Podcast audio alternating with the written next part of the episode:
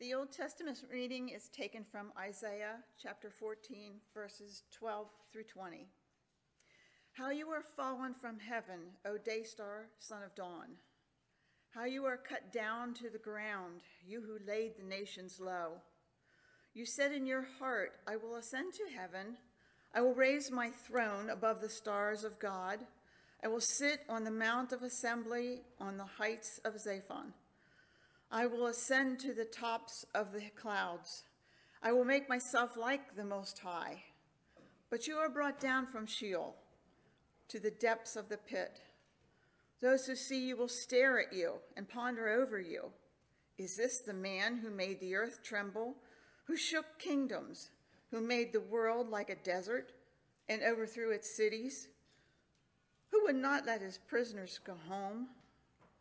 All the kings of the nations lie in glory, each in his own tomb. But you are cast out, away from your grave, like a loathsome carrion, closed with the dead, those pierced by the sword, who go down to the stones of the pit, like a corpse trampled underfoot. You will not be joined with them in burial, because you have destroyed your land, you have killed your people. May the descendants of evildoers never more be named. This is the word of the Lord.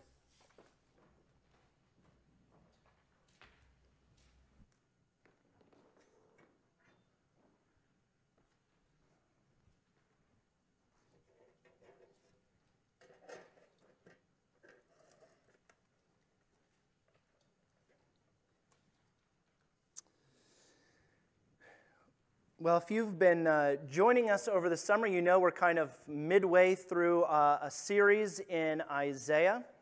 Um, if you're just joining us, we're midway through a series in Isaiah, and so you can go back and uh, catch up. Um, this week we are looking at Isaiah 13 through 23, 10 chapters.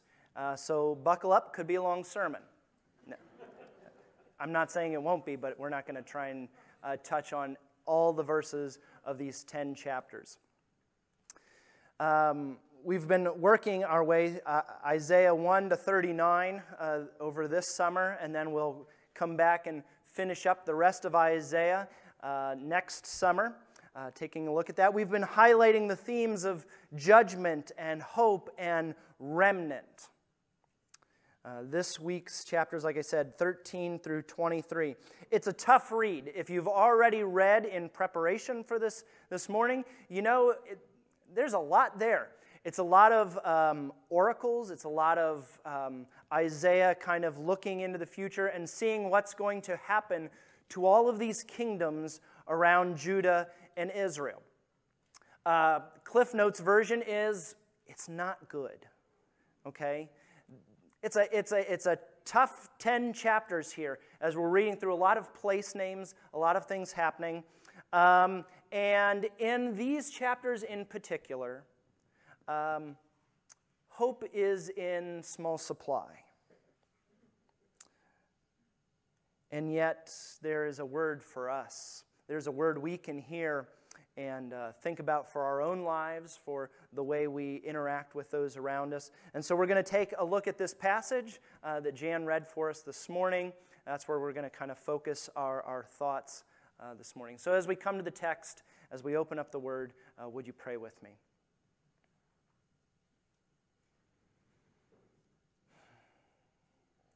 Jesus, may the words of my mouth and the meditation of our hearts be pleasing to you. Would you speak to us through me, despite me, uh, always through your Spirit and through your word we trust. In Jesus' name, amen.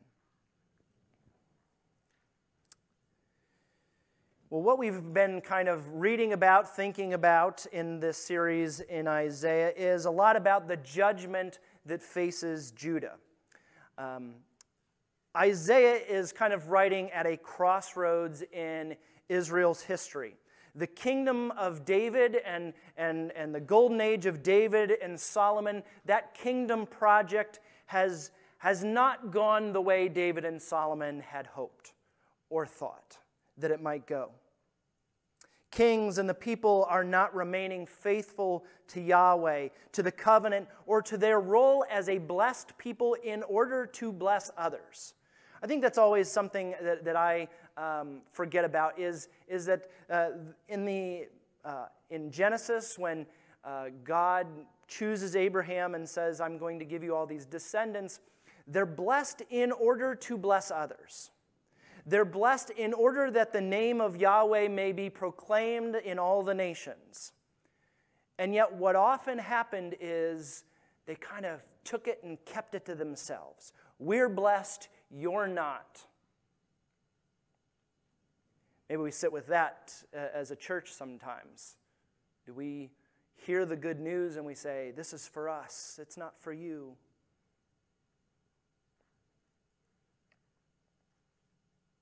Much of what we've seen so far in Isaiah is judgment against Judah for their failures to be faithful to Yahweh, their failures to practice Yahweh's justice uh, around them.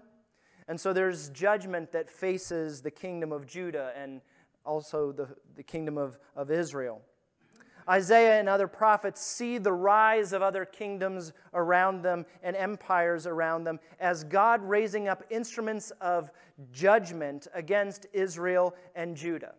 And so, as they, they see uh, the kingdom of Assyria rising, they, they recognize that this is an instrument that God is going to use for, for their judgment, for their refining. Um, Babylon, the same thing. They're going to see that the, the exile has a purpose. It is a painful purpose, it is a refining purpose, but it is God's purpose. And they see then in, in the kingdom of Persia, they get an opportunity to come back to Judah, uh, to Judah and to Jerusalem and to rebuild the walls of the city and to rebuild the temple. And the prophets will kind of help the people understand that God is doing this. Then, in all of these world events, God is somehow weaving a purpose, weaving this story together. Assyria, Babylon, Persia will be used to, by God to bring judgment against Judah, to send the people to exile, to force a time of Sabbath for the land, and then to begin to restore the temple and the city. These kingdoms rise for a time, they rise for a purpose known to Yahweh. And yet we see the pride of empire also will be the downfall of empire.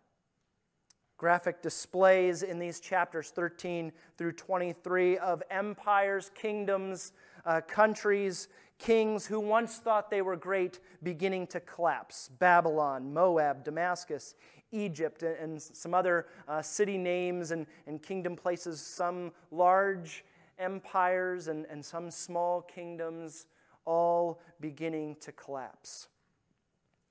Isaiah 14 points out the downfall of one of these kings, one of these empires. And he writes, How you are fallen from heaven, O day star, son of dawn. And it's, it's tapping into some imagery from Canaanite mythology here, the, this, this wording.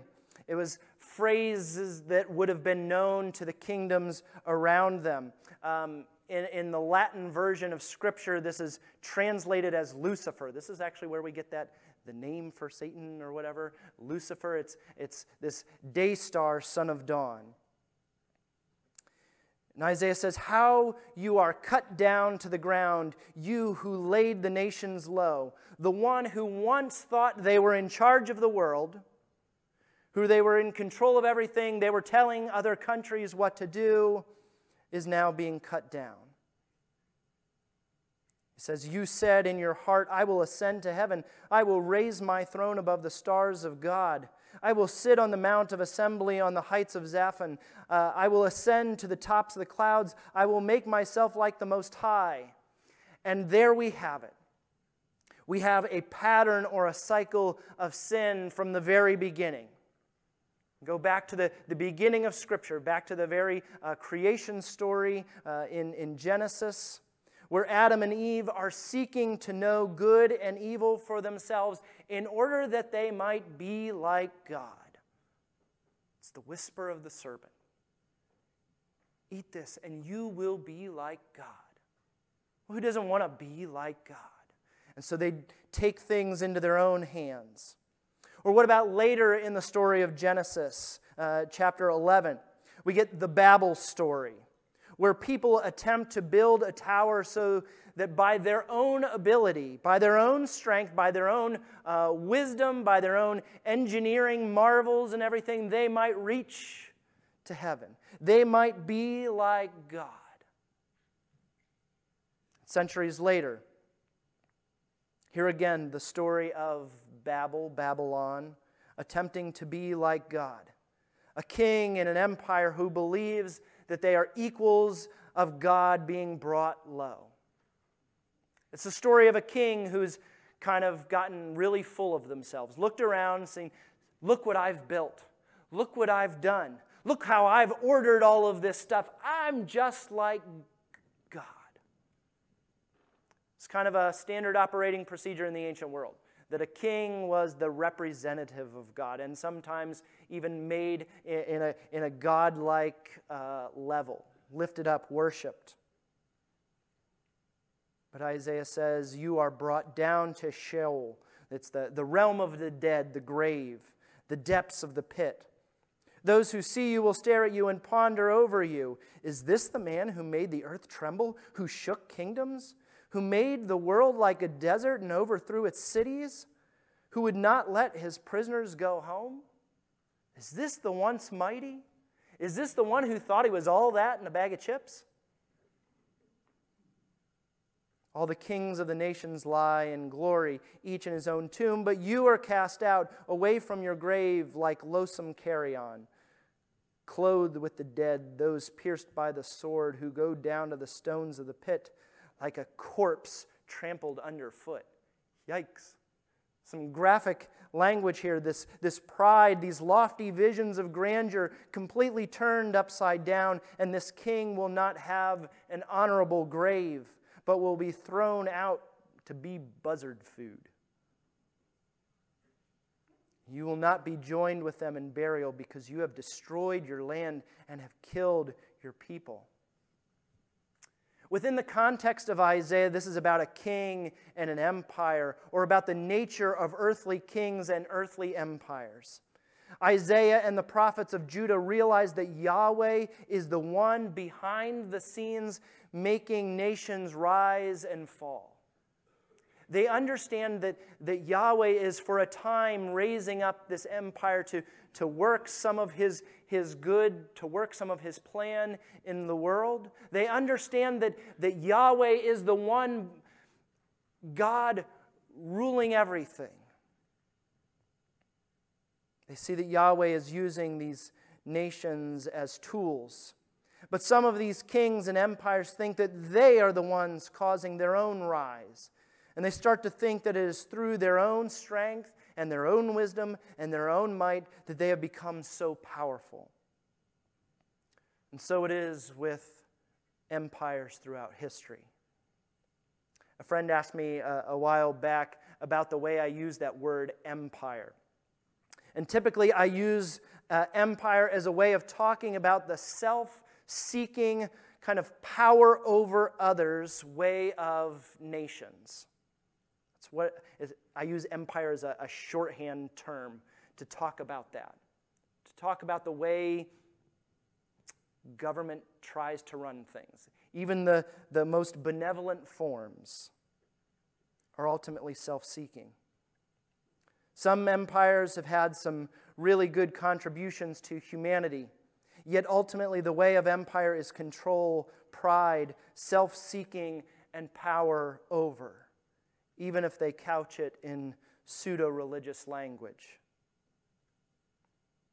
Empires come in big and small forms, in all shapes and sizes.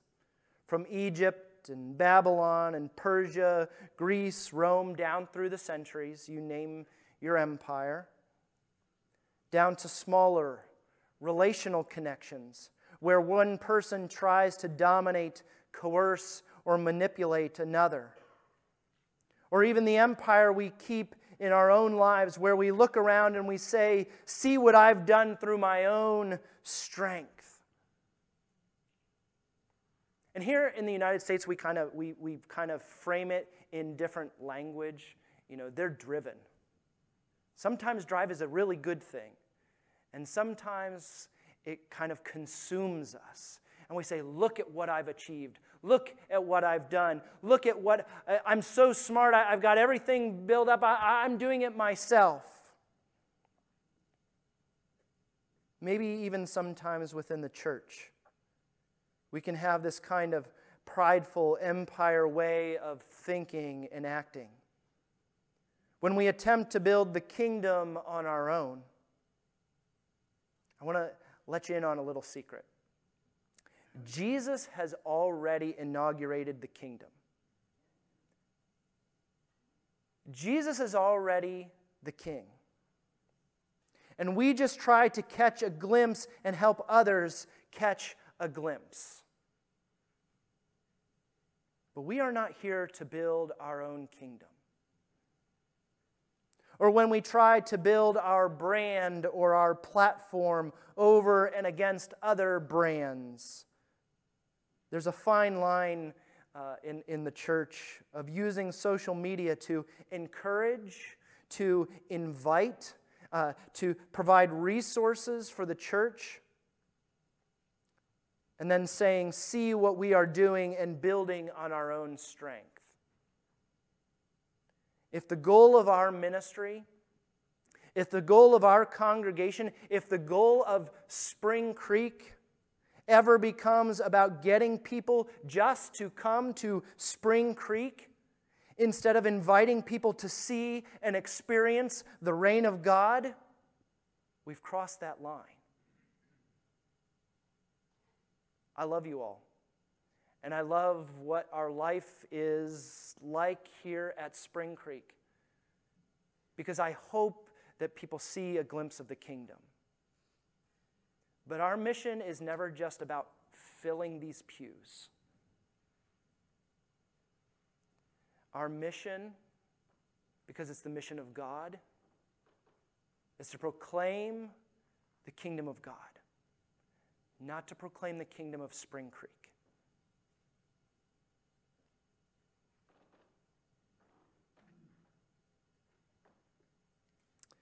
You know, this is the story from the very beginning wanting to do things on our own and to be like God. The serpent whispers to Eve, You will be like God. At Babel, the people say, Come, let us build ourselves a city with a tower that reaches to the heaven. Let us make our own way to heaven. And here in Isaiah, the empires of the world say, I will ascend, I will do it myself. Maybe we hear echoes of that in the kingdom or the empire that we live in. Look at what we've done. Look at what our hands have made.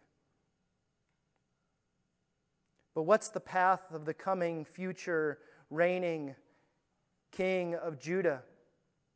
This new branch of the stump.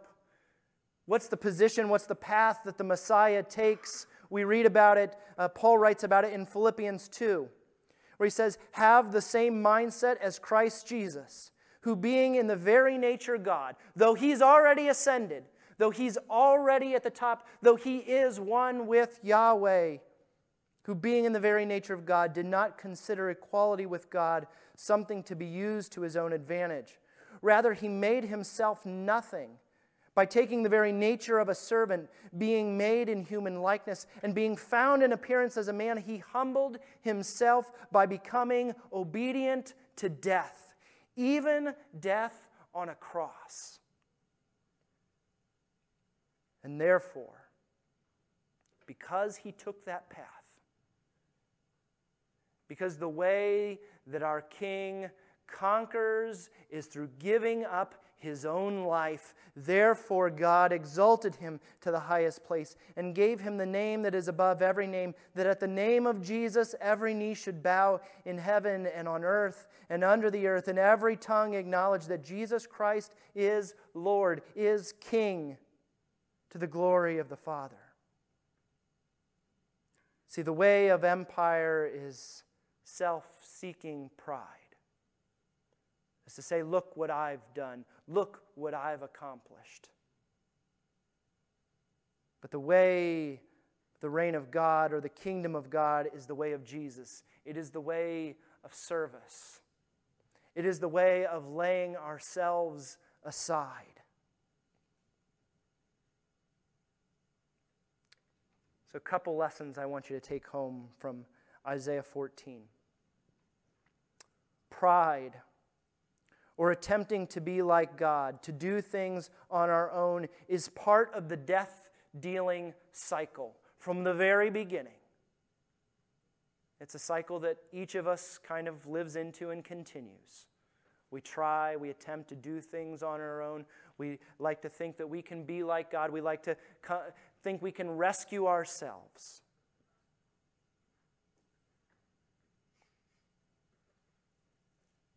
Truth is that individuals, nations, empires, and systems try to overcome, seek their own interests, and think that they can do it themselves, only to find out that they can't.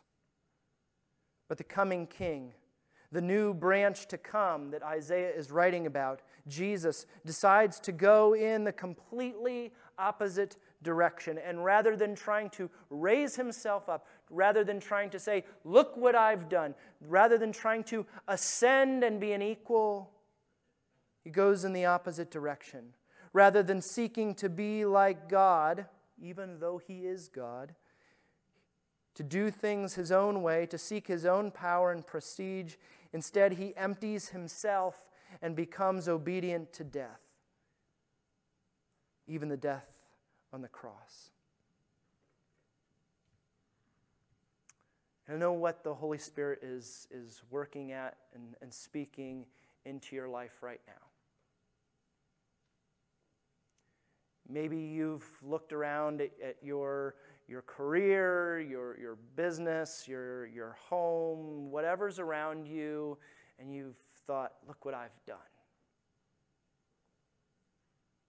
It's only through the grace of God.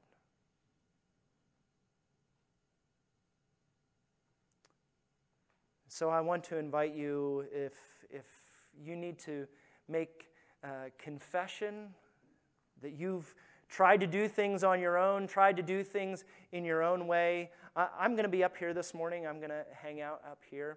And I'd love to, to pray with you and um, just to uh, express the forgiveness that is, that is there and open and available for each of us this morning. Pride can be a dangerous thing. Trying to do things on our own, apart from the grace and the goodness of God, is a dangerous thing. And yet, Jesus has come to make the way for us to be reunited to the Father. As we conclude today's service, may the Lord bless you and keep you. May the Lord make his face shine upon you and be gracious unto you. The Lord turn his face towards you and give you peace. May his favor be upon you for a thousand generations, upon your family, on your children, and their children's children. May his presence go before you, behind you, beside you, all around you, and within you. Know that the all powerful God is with you. May he be in your morning and in your evening, in your coming and going, in your weeping and rejoicing. Know the God who can do the impossible is for you and loves you. The Lord bless you and keep you this week. Go in his wholeness and always in Christ's name. Amen.